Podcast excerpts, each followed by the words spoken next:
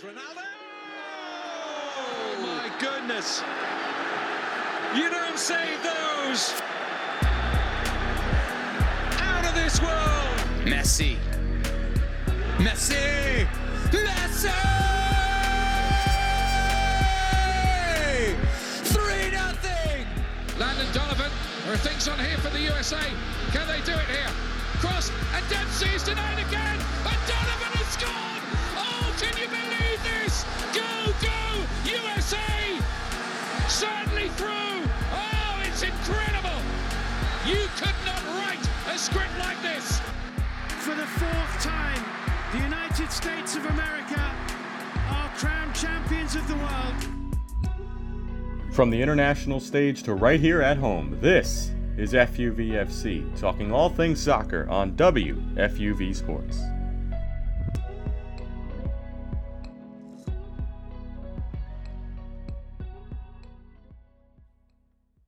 Two continental finals, a Super Bowl, two title race matches in Spain and Germany, and finally the UEFA Champions League is back. It's been a hectic week in sports, and especially in our beautiful game, but we're back in studio. Welcome to FUVFC, and it feels good just to host again. You know, it's been a while for me, but can't wait to get back in it. My name is Gino Alva. I'm here alongside our newest members who have gotten a taste of the show these past two weeks Griffin Stevenson and Diego Martinez. We're going to talk about the two finals in the Asian Cup and AFCON that happened this past week. Getting a little bit into Madrid versus Girona and Bayer Leverkusen against Bayern Munich, which were obviously pivotal matches for both leagues to claim the lead in the title races, and also recap this week's round of 16 matches in the Champions League. Man, I just can't wait to talk about the Champions League. It's been a while, and we're definitely in the good time of club football. But before we get all to that, Griffin, my man, good to see you again. How are you doing, my man? Good to see you too. I am pretty ecstatic. Like you said, we're getting into that peak time for club football. And, you know, I just talked to you before we came in the studio. We got good matches. We do. And that's all you can ask for. So, you know, feeling good, ready to talk about them. Diego, man, nice to see you. Nice to meet you. How you doing? I'm all good, man. Nice to meet you. Uh, happy to be here. Happy to you know talk some footy. As Griffin said, we've got some huge matches, um, especially around this time. You know, the season of love, and there has been love from the football gods, uh, giving us a lot to talk about throughout the show. 2024 definitely started off with a bang. We got two Continental Cups. We have a Copa America coming up, a Euro Cup coming up, and obviously Champions League finals, Premier League titles. All the five leagues is going to get hot. But let's just dive right into the 2023 African Cup of Nations. The edition has finally come to an end. It's been a wild AFCON Cup, a lot of drama, memes, underdogs, and amazing football being played. The final was held last week at the Alassane Ouattara Stadium. The final was played between Nigeria and the host country, Ivory Coast. Ivory Coast had the better control of the first half, but there were some few chance, chances for either side in the opening 30 minutes of the match. The latter chance resulted in a corner from which William Troost-Ekong jumped higher than defender Sergio Aurier to head Nigeria into the lead in the 38th minute. Ivory Coast were more threatening after half, after the halftime. Another corner led to Ivory Coast equalizer in the second in 62nd minute as Franck Kessié was left unmarked as far as the post headed into the net. After 74 minutes, Borussia Dortmund's own Haller nearly scored an overhead kick, but his shot was just wide. However, seven minutes later, Haller scored after he flicked Adingra's left cross into the net to put Ivory Coast into the lead heading into 90 minutes, and the game finally came to an end. The final score being 2 1, and Ivory Coast, the host country, has won its third championship. Diego, I'll start with you. I want to say you predicted Ivory Coast was going to win.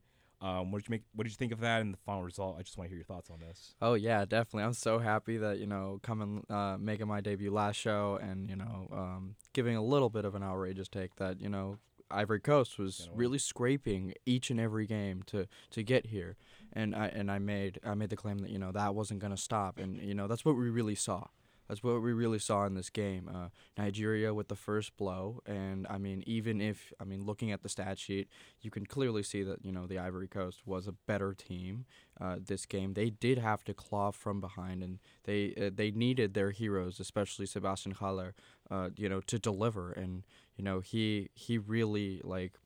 Not only did he make my prediction come true, but you know he made everyone in the Ivory Coast extremely happy that day.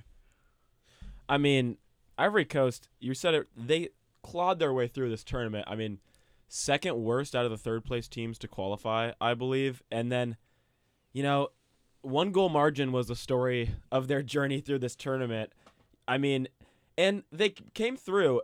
Nice job from them to not, I guess, bow your heads when Will Troost-Ekong comes up, smashes that header home. It would have been very easy for Ivory Coast to kind of be like, well, we got a little lucky, and you know maybe now it's the time that we're getting hit with our karma for getting by. But sometimes the teams just have that magic, and I think that's the beauty of the African Cup of Nations, and that's what they showed. And the story I want to highlight from this game is Sebastian Haller. What a comeback! To Incredible. to be diagnosed with testicular cancer and then beat that and then battle back and score the winning goal in the final for your home country that has to be such an amazing feeling and i'm so happy that this ivory coast team was able to pull it out even though i did not predict it it's something about continental football and their tournaments, especially when it's not Copa America or CONCACAF or even UEFA Cups. Stories like that we love to see. And obviously, in this AFCON Cup, we saw a lot of good football. And man, the good thing about it is next year we get another one. And, you know, we'll get to see who gets to lift that championship. But we have another Continental Cup, another crazy one, and probably a most controversial final, we want to say. Uh, the host country Qatar clinched their second consecutive Asian Cup title as Qatari player Akram Afif scored a hat trick, but wait for it, a hat trick of penalties to secure a 3-1 victory over Jordan. Yes, it was a bit of a weird game, and most of the pen- penalty calls I really don't agree with. But with this result, the Jordan players were furious, expressed their feelings to the press that the referees made mistakes and should be held accountable for it. Griffin, I'll throw this one to you. We've for the past two weeks since the show's been back, we've been talking about this AFCON Cup. I thought South Korea was going to be in the final. They're not in it. We thought Qatar was going to be in the final. They're in it. But Jordan, with a really good game against Korea, paved their way into the final and could have actually won the final. But what was your thoughts on this game and obviously with those penalty calls? well you know akram afif i don't know if you saw after his first penalty did the magic trick uh, if only he could make qatar's uh, bribery charges disappear but Wow. that's something he's unable to do unfortunately but i'm gonna have to disagree with you on some of those penalty decisions i look jordan after qatar got their first goal they were dominant for the rest of that first half and up until the second half when they got their second they got their first goal i think that was very deserved and Yeah. um with kind of how the run of play was going but looking at except for maybe the final penalty call which uh it's kind of 50-50 it, I, I think it's because they called it when he collided with the goalkeeper first but Right. you also question if they aren't at home you know does he call that first time and hard to overturn with var but the other two in my mind were very clearly defenders getting beaten and kind of stepping in front of forwards which in my mind is a blatant penalty as much as you would like to admit it. But i think that was kind of emblematic of jordan in this final. I think they played well they played with a lot of heart no one let i just want to preface that no one expect them to be here at all i think 100 to 1 odds to win the tournament they'd never won a i don't think they'd won a game This is their first time yeah in appearance in the finals. yeah, first time. And so I think that can get to you, and I think they almost stretched themselves a little too thin, really pushing for that winner. But when, at a certain extent, it doesn't come, you're gonna run into some trouble. And I think that is what happened. And it does suck at the end of the day to get concede a hat trick of penalties in a final. But I mean, for Akram Afif, he'll he'll get a statue in Qatar, hopefully. Yeah, yeah. I mean, I, I loved how you pointed at the celebration. I, I want to see that for EAFC 20, 25 or whatever it comes out because that that was one of the best celebrations that I've seen in, in a long time. It, it was extremely creative. But, Cover athlete. FIFA 25 cover athlete. but FIFA 2K25 maybe. FIFA Wow, 2K. 2K. yeah. Never thought I'd Um, hear that.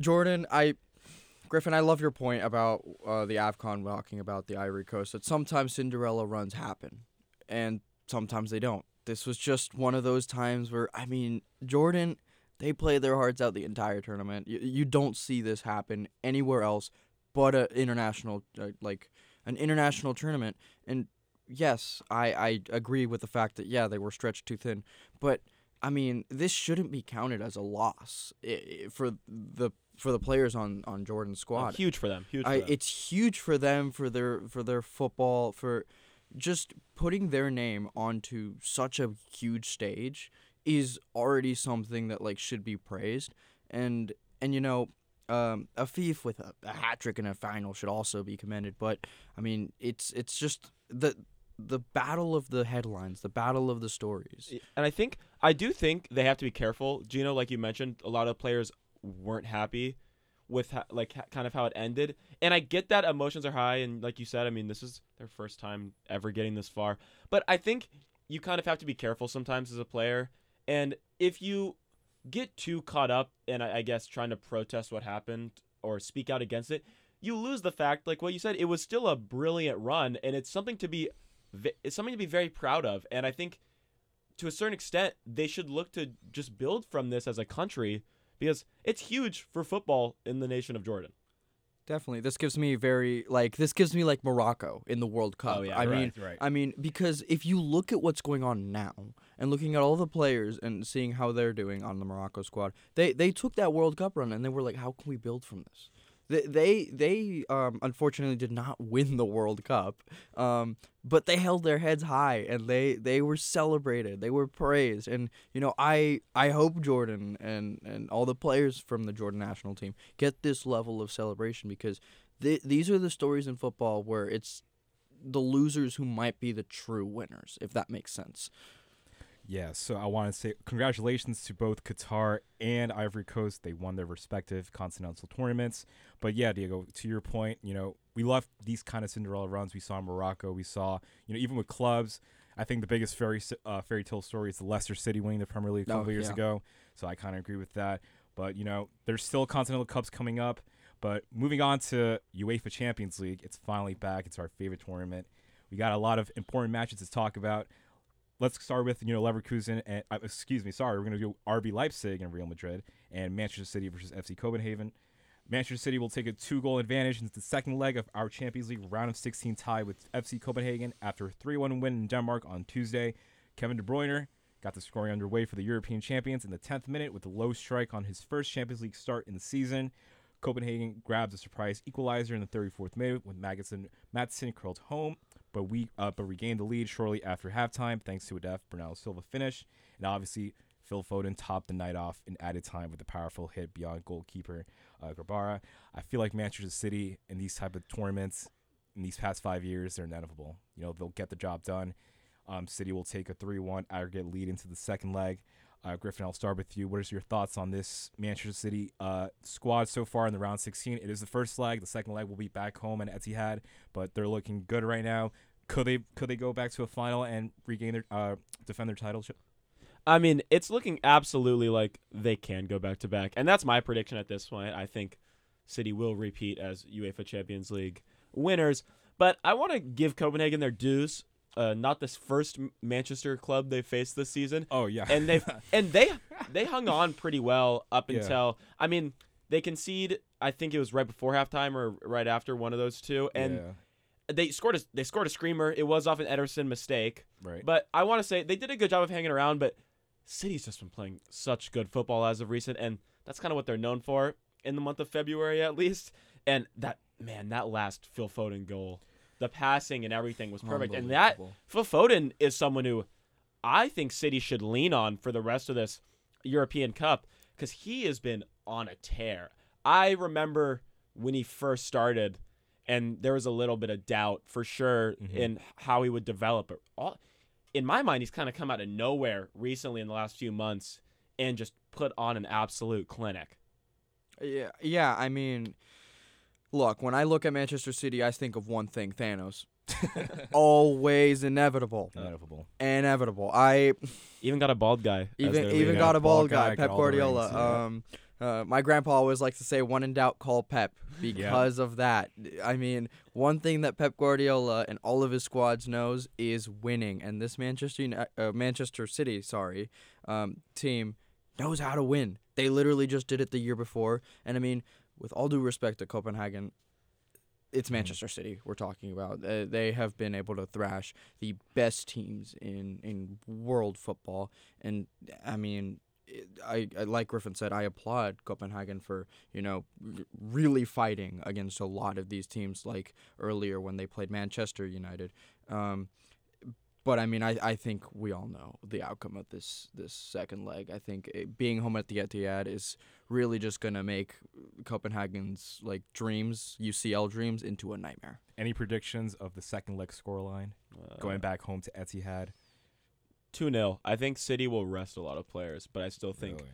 I still think because they're. In, I mean, Bernardo Silva picked up a knock in this game. I think Mhm. City has a lot of like, as of right now, City is looking at. I believe the. Uh, they might be out of the FA Cup. I'm not 100 percent sure, but they they're they're looking at a double. They want to win the Premier League. They win their game in hand. They're first, or yeah, they're first, and I think they're gonna focus a lot on that. And it's at the, as I like to refer to it, the empty had, but it's still a home. It is. it's still a home game, net, and yes. I I do think they'll rest and they'll just play class. I, I think it'll be an easy win, but I, I, I don't think they'll go too crazy. I think we see this often from this Manchester City side where in the big games that's when they'll really kill you. But I think for now, just kind of, I guess a marathon runner is like conserving his energy. So you're going for the two a two 0 scoreline. Two 0 scoreline. All Yeah. right, Diego. I'm doubling that. I'm going Four four. 0 I'm going for four one. I, 4-1. I I feel like I disagree with your point that you know that M- Manchester City uh, takes some games to like regroup, rest, because Manchester City just their depth. Even if you're playing a guy like um, like Foden, or um, I don't know, um, Tommy John from the like U16 academy. Tommy John is probably gonna come in and score like a, an absolute screamer. Like we saw that with um, Oscar Bobb. I mean, we've seen these academy players from Manchester City come in and dominate. So I, I think whether they choose to like rest or not, um, they're still gonna put out a brilliant performance because that's what they do. Manchester City needs all of the momentum they can get right now, especially since they even if they need a win to get first, they still need that win, and everything counts. Let's move on to the second match of that Tuesday uh, day. Real Madrid versus RB Leipzig. Real Madrid's Brahim Diaz scored a stunning goal after a mazy run as they won 1-0 at, Arp- at RB Leipzig's uh, stadium on Tuesday to clear advantage into their Champions League last 16 second leg next month. The 24-year-old actually filled in for the injured Jude Bellingham, struck against the run of the play in the 48th minute. But I think what I want to talk about is the goalkeeper for Real Madrid, Yeah. Andre Lunin, replacing obviously the injured Thibaut Courtois. Then came in to rescue with a string of saves to protect the lead as the Spaniards made seven straight wins in this competition. Shout out to Lunin. I've been a fan of his for a good year. I wanted to see him play in the 2022 season, but obviously Courtois was just a madman that year when they won the Champions League. And obviously this year with Courtois going out, I thought he was going to be the main starter, but Real Madrid got uh, Kepa, and Kepa got injured. And obviously Lunin, who is now being the main goalkeeper, and I think Ancelotti recently has said that yes, he will be the main goalkeeper for La Liga and for Champions League moving on. So Lunin had an amazing performance. I think he had about nine saves. Griffin, I'll start uh, this match uh, with you. Real Madrid, obviously, this year has gone through a lot of injuries. Most of the defense are not playing their actual starters. They got a lot of players out, but I can see a Real, you know, Real Madrid's the king of the tournament. Never rule them out. They can sneak their way into the final, even with the amount of injured players they have. What was your thoughts on this performance on this particular match? All I'm saying is Carlo Ancelotti's uh, copying me because I would like to point out I was giving Andre Lunin the start in FIFA 21 on my ultimate team back in the day. He had a great he had a great future stars card, and I would just like to point out I I, I said when he when he saved me in a foot champs match, this kid's gonna be good, gonna and be he came up big for Real Madrid, eight saves on the day, and I don't think they've had that in a match since Courtois. And Correct. Courtois, as everyone knows, he's like a Belgian wall. And so maybe now they have the Ukrainian Ukrainian wall. The Ukrainian wall. And I think this was a pretty typical sort of Real Madrid match where the game on paper is dead even. Although uh, Leipzig did have a little bit more shots on target, Yep. but it's these moments of individual brilliance from players. I, I when I was watching the Brahim Diaz run, you can just kind it's it just seems like he's gliding with the ball, and you just know something special kind of special is going to happen. I nearly uh, fell out of my seat when I saw that goal, but I do think, as in the words of Kobe Bryant, uh, "Job's not finished." I I I don't know if RB Le- RB Leipzig is capable of fully coming back, but I don't think Real Madrid has the luxury of being able to sort of let this game kind of slip to the back of their mind. And I think that's something that could impact this Real Madrid team as they get further into the tournament. Because this Real Madrid team has the talent. I mean, granted, they're missing Jude Bellingham, but this team should be blowing, not blowing out, but winning, winning a little bit more handedly against these teams, and that gives you the luxury of, like I was talking about with City against Copenhagen, is maybe not resting players, but just not fully like you. Your mind is doesn't have to be fully occupied by the next by the next round. Yeah, and you know, I I'm extremely happy. I'm repping my colors today. The Hala Madrid Hala Madrid. is very happy. I think we're all happy. We're uh, Madristas all over the place are very happy, which includes myself because not only did we see Brahim Diaz uh, unlock his inner Cristiano Ronaldo and score an absolute belter, but as you mentioned, uh, Lunin, I mean, he has come to really be the hero and the savior of this Real Madrid team. I mean, as a goalkeeper for Fordham University Men's Club Soccer, I, I, I know that this position is really difficult, and for him to do it, uh, not at club soccer level, but at the UCL, and like take fill in the shoes of which is one of the best goalkeepers in, in world soccer, uh, Thibaut Courtois, and and for you to like not just fill those shoes, but to like exceed expectations, is absolutely incredible. And you know, I I have all my praises to him, and um, I just I feel like I need to see a little more. Uh, like Griffin said, I need to see a little more from Madrid. I feel like RB Leipzig is a strong team. However, I I I feel like Madrid again, the kings of the UCL, 14 and, times. and I mean, so it speaks for themselves. It speaks to itself that there needs to be a better performance in this second leg. Let me ask you this, Diego. Real Madrid now, even with the injuries, Jude coming back for the second leg, should be back for the second leg. Could we see Real Madrid sneak their way into the semifinals and per- maybe a final?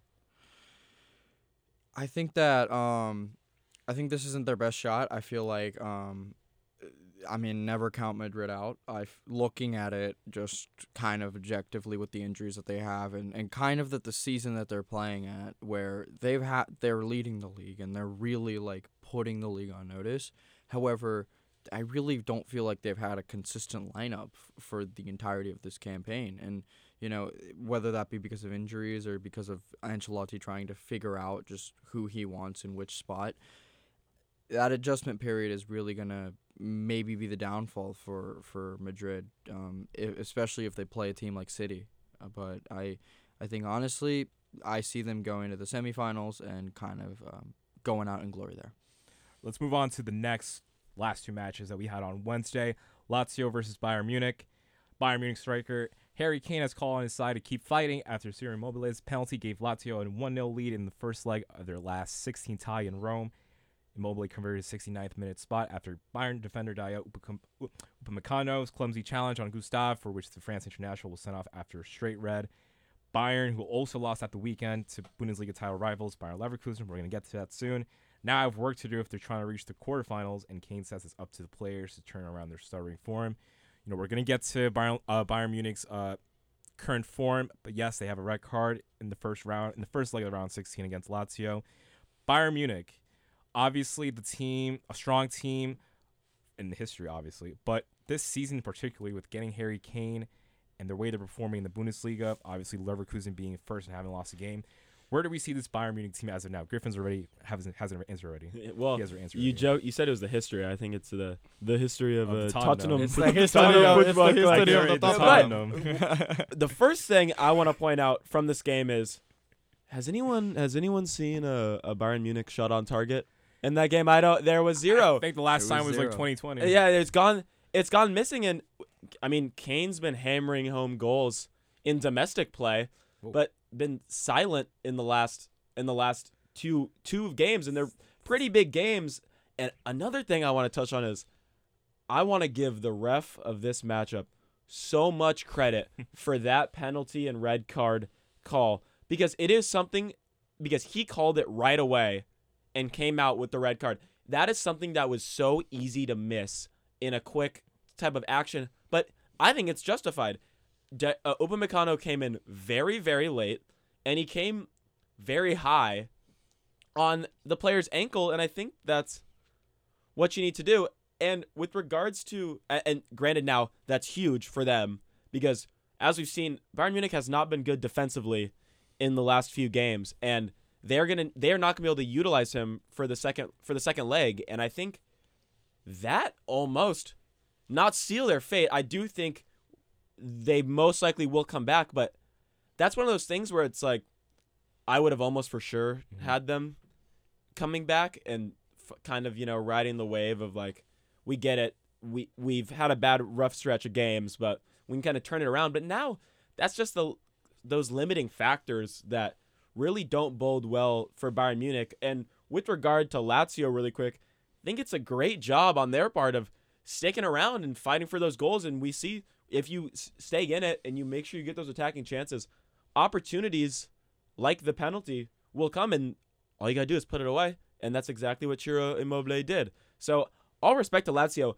Let's see if they can come back. Was it in Mu- is it in Munich for the home league or was it at the It Olympic? was, at it the was, it Olimpico. was- yeah, it was, It was at the Olimpico. Okay, so Lazio, you, you only got one job. You held them to a, you held them to a clean sheet at home. Just try and do it, try and do it away. And I and I actually will note, Bayern Munich has not looked as good as they should at home in European competition. There was absolute. I, I hate to be the guy that always brings up Manchester United, but Do it. If love it. you let if you let I think it was the you let that that October Manchester United side score 3 at the Allianz that does not That's not good. it, like imbue confidence in me that you are going to be able to I don't know, stop this Lazio team. It's pretty- the history of the Tottenham. It's- yeah, it's, it's- history of the It's the Tottenham. history of the Tottenham. It's the history of the Tottenham, Tottenham, and, the and, and, and I think it's really fitting that we are saying this as an Italian team just beating um, the Harry Kane cursed led Bayern Munich, and you know all props to Ciro Immobile, who has just recently passed his 200th goal with Lazio, uh, as he is the all-time leading scorer for them. Uh, and you know, I mean, you gotta love it. You got the fans gotta love it. I mean, you get your all-time leading goal scorer gets a pretty easy but a deserved goal, and and you know, just like you said, you, you gotta wrap it up. You gotta finish the job in Munich, and I mean, you just see the form that this Munich team is in, just getting thrashed by uh by Leverkusen. We're gonna talk about that later. However, I, I mean, like, it seems a lot harder than it actually is. This Bayern Munich team is not the Bayern Munich team when they had um, Lewandowski, when they had Arjen when they had um, when they had um, Gen- uh, Gnabry. All of these guys that they've had in the past, they don't have them anymore. Yes, Harry Kane is delivering goals and is the top scorer of the Bundesliga, but they're not winning. They're not winning as much. They're not leading the league like they've done the past 10 years. And so even if they are apparent like appear to be the Giants, they they aren't. So they got to finish up the job. Luckily, it's a 1 0 scoreline, so hopefully Bayern can turn it around back at home in the second leg. But moving on into the last match of Wednesday's uh, match day PSG versus Real Sociedad. Kylian Mbappe grabbed the first goal, and Bradley Barcola added the second as PSG beat Real Sociedad 2 0 in the first leg of the Champions League in the round of 16. Sociedad dominated the game for some long spells, but despite missing key players through injury until Mbappe's goal in the 58th minute, the breakthrough came when Marquinhos headed on Dembele's corner from the right, and Mbappe was marked on the back to post the volley in. A lot to cover here, guys. Uh, I haven't seen Luis Enrique like that, I think, since Barcelona, but where do we see this PSG team headed? Griffin, we were talking a little bit about it before the show. You think PSG, as of now, has a chance to go even further? Yeah, they've kind of always been a disappointment when it comes to the Champions League. They got to the final in 2020 and just couldn't get over the line. But I have faith in PSG that I my bold prediction is I think they're going to make at least a semifinal because what I saw against Real Sociedad was a lot of moments of individual brilliance and I think that's kind of the X factor that can drive a team forward and I it would be kind of fitting almost to have this run happen in their potentially one of their last years at the Parc des Princes and also I mean confirmed I believe Mbappe's last season with them Yeah. and I wonder also if that will kind of weigh in the back of Mbappe's mind like I haven't been able that's the one thing I haven't been able to give the city of Paris is a Champions League and it based on how he played um a couple nights ago It looks like he's trying to. It's the city of love. It looks like he's trying to win their love during the week of love and bring home a Champions League trophy. Yeah, and there was no heartbreaker as they did win 2-0. I mean, uh, look, I, I went really off on PSG last um last show, and and my point really still stands that they are having an identity crisis. They are having their uh, midlife crisis, as I will say. Um, but to look into the positives and not just completely um, go off the wire on this team. I rate a lot of these players. These this is a different PSG squad than the 2020 final squad. The 2020 final squad was like a super team. They had they had a, a lot more firepower, a lot more stars, and that's really been the strategy for the majority of um, the uh, the new ownership at PSG. But this this looks different. This looks different. Uh, players like Vitinha, like um, like Hakimi, um, like obviously uh, Kylian Mbappe, like Kolo Muani, like Lucas Hernandez. These aren't really guys that like are on the level of like signing Messi for an absurd amount of money, signing Neymar for an absurd amount of money. It's grabbing players that actually f- uh, fixes the addressed problems within the rosters. F- for example, now they're doing something where it's you you struggle on defense, let's get better defenders. But you you need to score. Well, we already have the one of the best scorers in world football right now. Um, they're actually fixing problems and building a team in the smartest way that they can. So I think I think this is going to add a lot of pressure because again, Mbappe's last year, this is the this is the year to win it. This is the year to win it. This honestly, they have to go out on a high or else PSG will have now wasted like so many generational talents and and it, it will be an absolute disappointment. that concludes this week's round of 16. Next week, Inter Milan. I was about to say Miami. Inter Milan will be playing Atletico Madrid. PSV Eindhoven will be playing Borussia Dortmund. FC Porto versus Arsenal, Griffin's favorite team, and Napoli versus Barcelona.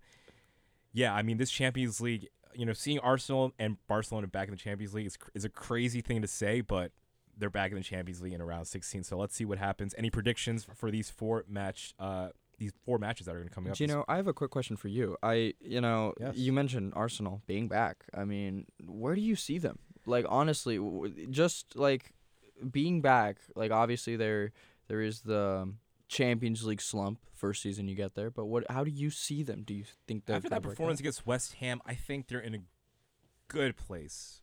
They've been winning a lot of Premier League matches. They're, you know, still third, but tied with City. But I think it's a very close match. This title race in Premier League is going to be really good. But I think what we saw last year with Arsenal, it's always a choke.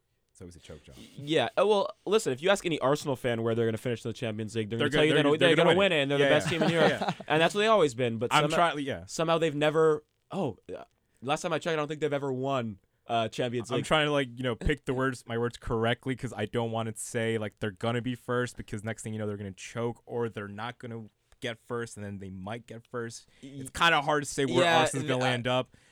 But yes, Griffin, to your point, what we saw last year, the whole entire year, they were first, and all the fans were saying, "Yes, you know, this is the year. This Yeah. is finally the year. We've been waiting 20 years until what happens? Manchester City comes in and obviously wins the Premier League title. But yes, to your point, Griffin, you can. Uh, and well, and it's also we saw it last year. They were in a way better spot in the league last year, all things considered, Yeah. and now they're struggling a little bit.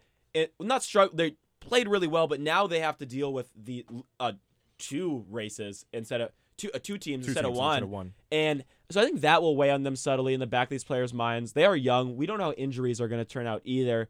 I think the fact that they're getting uh, Jurgen, Tim- Jurgen Timber back is very huge. And I think I wouldn't put it past Arsenal, just knowing how much I love them, that they would make the semifinals. and I, I pray that that does, isn't the case, but I could see them doing it just because I do think they have a lot of young, exciting players. But at the end of the day, they better hope that they don't have to play in Manchester City in in Europe, especially because they already got to do in the league, and we saw what happens last time when that City team turns it on against in, against rivals. I think the same thing could happen. Another factor that I want to consider when you talk about this Arsenal team is if they don't win anything this year, which they might not, and that could be weighing in the back of the players' minds as we go into things like the Champions League. That will make it year seven of, And Arteta- of Arteta's tenure. And when you, and I know Mikel Arteta's thinking, oh man, if I get to seven, and I don't have like, I, he's got what like an FA Cup to show for Just it. one FA Cup. Yeah, it's like you got smacked by your crosstown rivals in a Europa League final.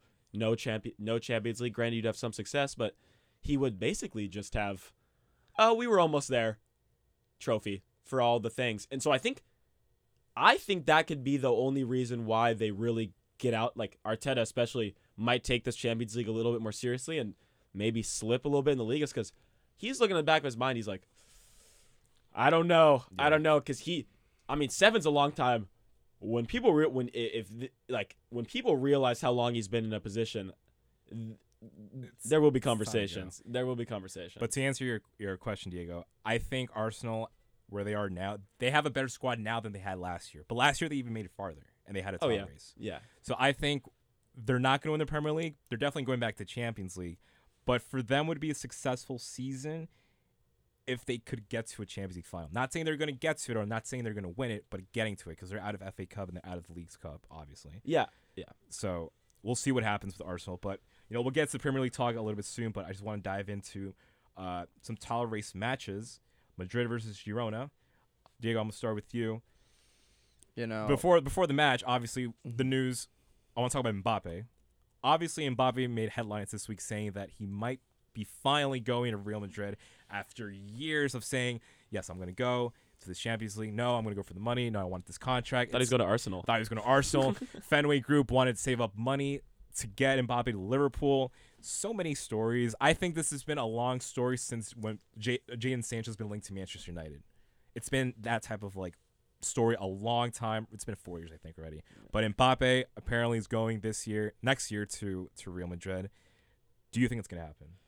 Look, man, I at this point I'm kind of getting a little tired of the of the drama and all the rumors. If I could describe this situation in in a quick uh, excerpt, it's it's the it's compli- it's the it's complicated uh, tab on Facebook relationships. I I'm sorry. I it's Mbappe, you're acting like that one ex-girlfriend that can't make up their mind on whether they want to go back or want to like be independent. It like please pick. Like for my sake as a Madridista, please.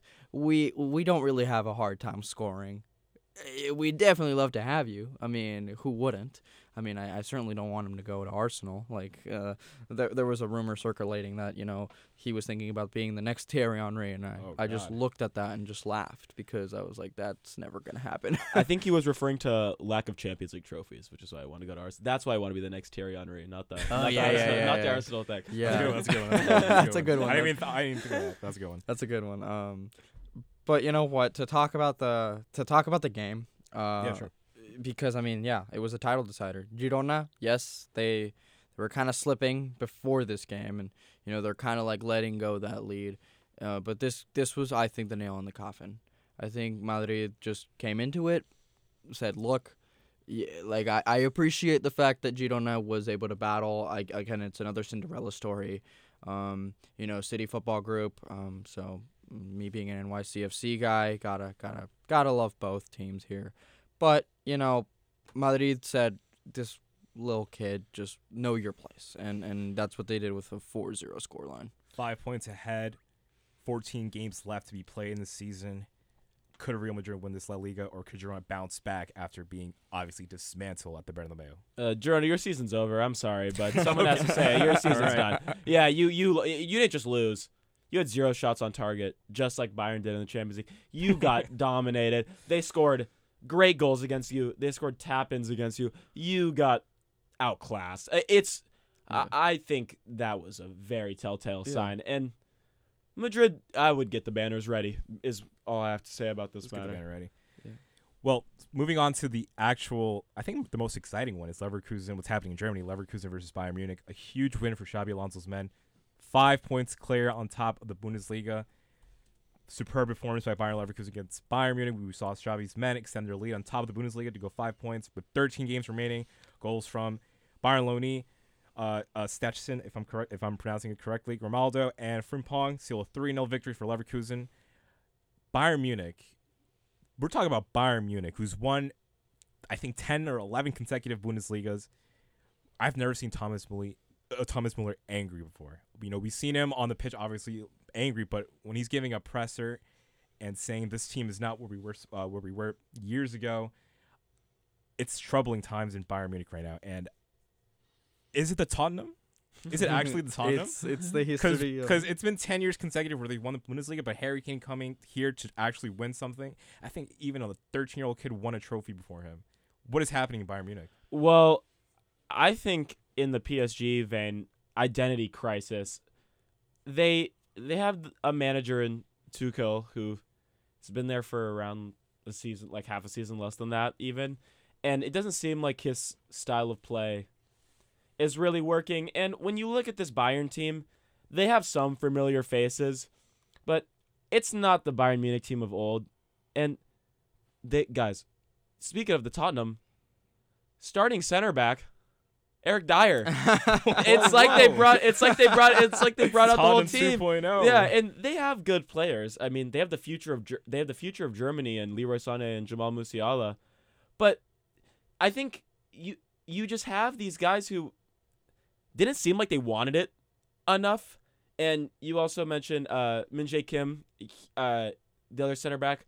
He's kind of fresh off a uh contest or uh yeah, tournament, Tournament. and continental tournament and I think that also weighs players down a little bit, but man, I look at this uh, Bayern Leverkusen team, and I think they. No one's talking about they might actually be invincibles. I don't know how you would say that in German. Would be der invincible, der invincible something, and they would, and it just they play so well, and they utilize. It's kind of the cliche meme, the the inverted winger or inverted fullbacks, but they play that so well. Fr- Frimpong and Grimaldo are electric. I they played Chemistry, perfectly. yeah. They they both got goals. Granted, Frimpong's was kind of a end of the game, but he still was composed enough to slot that away. And I think three 0 being the scoreline just adds insult to injury. And I think that's the type of game that really crushes Bayern Munich spirit. I think if they come in there and lose maybe one 0 it's it's kind of a different story perhaps because you can look at it and be like, well, it just wasn't our day, but we're Bayern Munich, you know, we'll come back. But in my mind, I think I won't say sealed the league because it seems like Bayern Munich manages to come back. But I would love to see Bayern Leverkusen not only win the league, but it would be amazing to break the streak with an invinci- with an invincible run. Yeah, and um, you know, I looking at this game, I I really think of two things right now when I when I'm like assessing what happened. The first one is the Simpsons meme, "Stop, he's already dead," um, especially when it comes to the Frimpong goal. But the second thing is the frustration. Uh, we touched on it. Uh, Thomas Muller showing his frustrations after the game. Um, the absolute frustration that is boiling down here at, at Bayern Munich. I mean, with um, it was Leroy Sané who uh who just like just smacked one of the cameras, like and and just like Yep, in the goal. as a as a content creator and as a photographer, that hurt me because I, I was like, oh, that's so. Uh. But that just speaks to like a greater sense of I like frustration within this group because I mean, it even if when things go right, they're not going right. I mean, it, it's kind of just like Bayern Munich are trying everything that they can to win, and they just don't.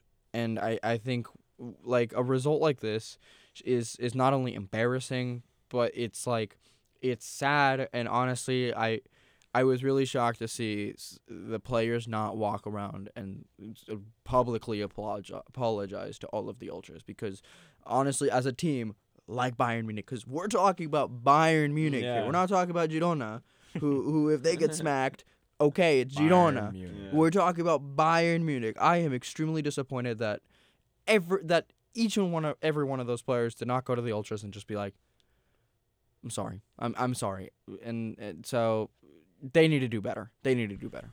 Shout out Xabi Alonso, ex Madridista. He's doing something special, and hopefully those two objectives of winning the Bundesliga and possibly in this year's or, or like our current generation invincibles Yeah. will happen. Arsenal fin- Arsenal invincibles that was 20 years ago, more than 20 years ago. We haven't seen a team do that since. We've seen teams do better though. I just want to make that very clear. Winning titles and winning tournaments, especially Winning in Europe. winning in Score- Europe scoring 100 points. and not being charged over 100 charges. But moving on into the Premier League, I do want to talk uh, touch the Premier League. As of now, the table looks like this: Liverpool's first with 54 points, Man City with 52 points, Arsenal with 52 points, Tottenham 47 points, Aston Villa 46 points, and Griffins and Eyes Manchester United 41 points in the sixth spot. Newcastle, West Ham, Brighton, Chelsea, Chelsea 34 points in the 10th spot. they did it. they did it. And in the relegation zone, Everton, Burnley, and Sheffield United. Man, if Everton finally gets relegated this year with the new park opening up, what's happening, man, with this Everton team? But I do want to touch uh, Aston Villa versus Man United, Griffin. Let's. It's where you know they've been really good. They've been I wouldn't say really good, but they've been performing well and they've been scoring goals, which we want to see. And I think that Aston Villa match definitely. I mean, Scott McTominay is our current day Ole Gunnar Solskjaer super sub all the way. Højlund being in form now. Thoughts on the match? Oh, we are we are cooking up something special. Cooking something special. I special. mentioned it in our mic checks, but that was not on air. We are also building a potential super team in our front office, and we're finally operating like a proper football club. Finally. and things are looking good. We swept Villa on the season. That's huge. I think we Take were that, the. I think we're the first team to beat them at Villa Park this season. Uh, not a lot of teams can say they did that. Man City, Arsenal. Uh, but no, it was amazing. And you're right. Honestly, part of me wants to be like, don't sell Scott McTominay no matter how much we evolve as a team. Just keep him on for when we're losing big games in the last 10 And minutes. he'll come up and score. And then yeah. Højlund, that's five from his last five. He's becoming the player which, let's be honest, we all, I, at least I did. I think most of us knew he was gonna be. He's such a smart attacker, and he really opens. He really opens the front, like the front field of play for especially the wingers. And we're just playing so well. Do you guys know when the last time Manchester United lost a game in the month of February was? no, surprise me. Uh, I believe it was 2021, and I think we have played 21 games since then, and we have not lost a single one of those games. We, I think we're 20, we 22 games unbeaten in the month of February, February. so far, and I know now that I said that we are gonna walk into Kenil- Kenilworth Road and get obliterated by 17th ranked Luton, but still an interesting fact to mention, and I think, like I said, great show of character to come back and win. And another team that did that, I know Diego, your team Chelsea, against maybe not as good of a team, but what do you, how do you feel about the? I was watching a little bit of that game, and my friend's a big diehard Crystal Palace fan, so Okay. I, I was Really? I, I hate I hate to say it, but I was a little sad watching that happen. But what were your thoughts on that one? No, I I'm so happy we're finally getting somewhere. Um, we were we were um we were comrades in the mid-table race, Yeah. and y'all y'all decided to spread your wings and, and fly up to Europe. Um, while we're here still with the same problems. But you know what? Okay, I'm gonna look into the positives because it's not just getting um like two wins in a row, but it's how we got those wins. Normally, this Chelsea team, the story of them is you you go down a goal and you stay down a goal, or more than one, or more than two, or more than three, and and that's that's it's just a mentality thing. It's I I touched on this in the previous show. It's a mentality thing.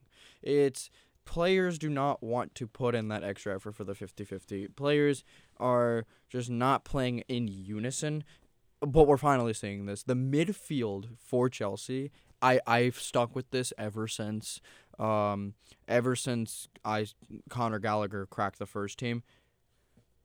They can be the best in the league. They can be the best in the league. I'm sorry, but um a, a midfield of uh, Connor Gallagher, Enzo Fernandez, and uh, Cole Palmer, Cold Palmer, because I know we're gonna get a striker, and he's not gonna be our permanent striker, would be absolutely lethal. And I mean, if Caicedo starts actually playing well, we'll we'll add him too, but I don't know about that yet. Um, Do you guys keep the receipt for that hundred billion Oh, pound whoa. purchase? oh, Do I you remember that Jeremy transfer window? I, I wish was I wish we did. I will say that. But um, you know what?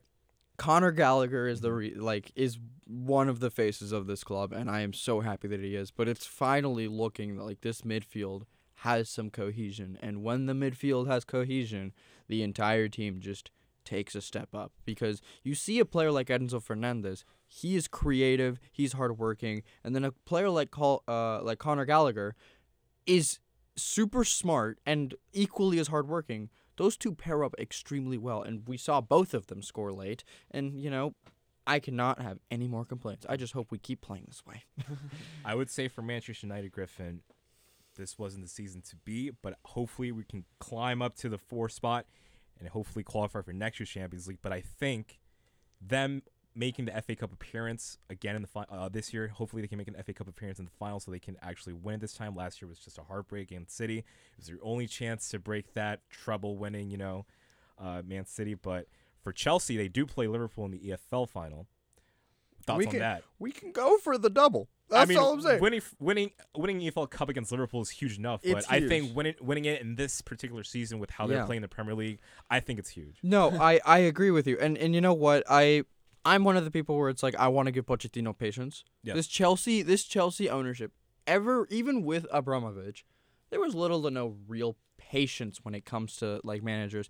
And there is a project here. I, I do see something. I, I mean, a mm-hmm. player like Enzo Fernandez, I know when he got signed, everyone was like, "This is the worst signing ever. He's just a kid. He he he's not to be good." And look at him now.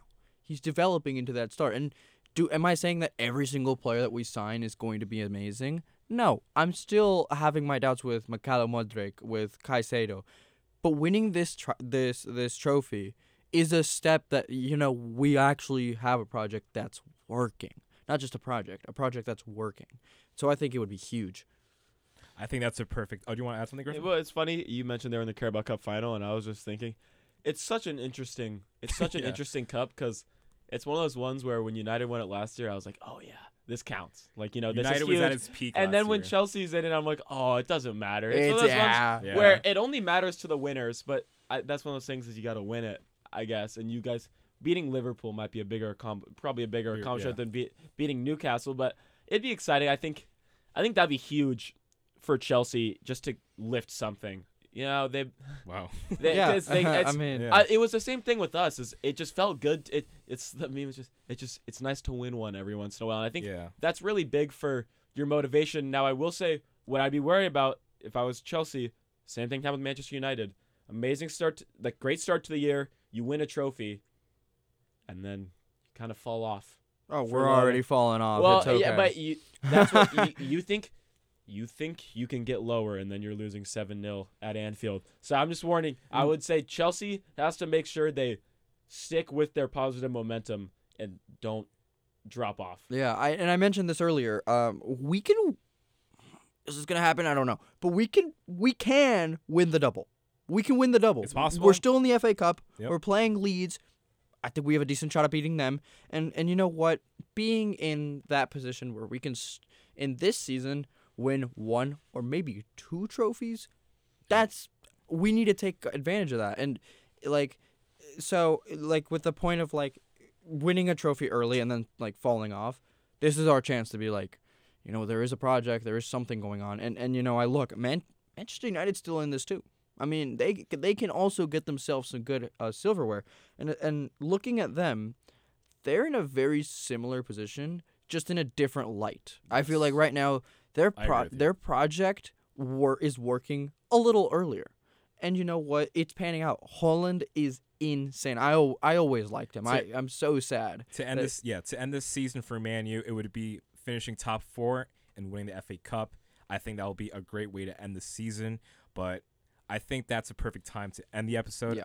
Good luck to Chelsea in the in the EFL Cup final. Hopefully they win it, and Manchester United is going to win the Premier League in the next three years. We will. You can you can bank that. All We can make check it. the recordings when I'm a senior and and I'm doing our uh, Manchester United celebration uh, extravaganza. I'll book I'll bookmark that. We still have some league matches left. The season isn't over yet. Champions League will return next Tuesday and Wednesday. I want to thank Griffin Stevenson and Diego Martinez for being on the show. Legends of the Making. Shout out our producer in the back, Abby Price. Appreciate your help. But that is a wrap on FUVFC. I've been Gino Alva. Have some fun this weekend, man. Spring is coming. We will see you next week. FUVFC is a production of WFUV Sports.